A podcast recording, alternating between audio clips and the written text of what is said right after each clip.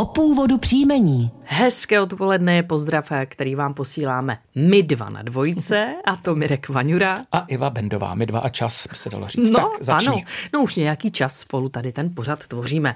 E, doufám, že vás baví stále, podle došlých dotazů můžeme soudit, že ano.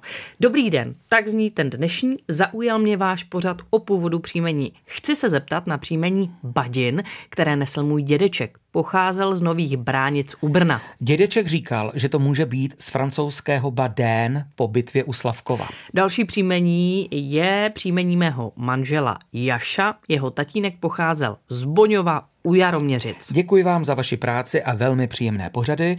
Jste pohodové rádio, vaše posluchačka Šárka Jašová ze Znojima.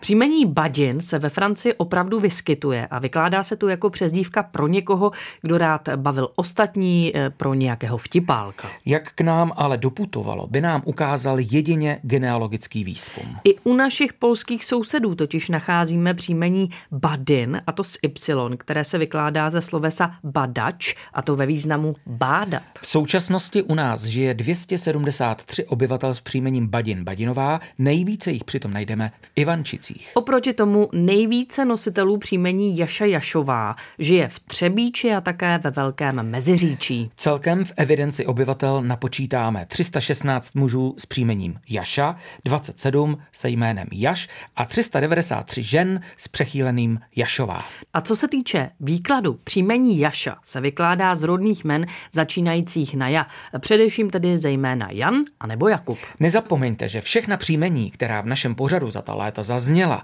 najdete v našem archivu. Na webu dvojka.rozhlas.cz stačí do vyhledávacího okénka zadat příjmení, které vás zajímá. A pokud už v pořadu zazněla, zobrazí se vám příslušné vysvětlení. No a pokud nezobrazí, napište nám na adresu původ příjmení zavináč rozhlas.cz.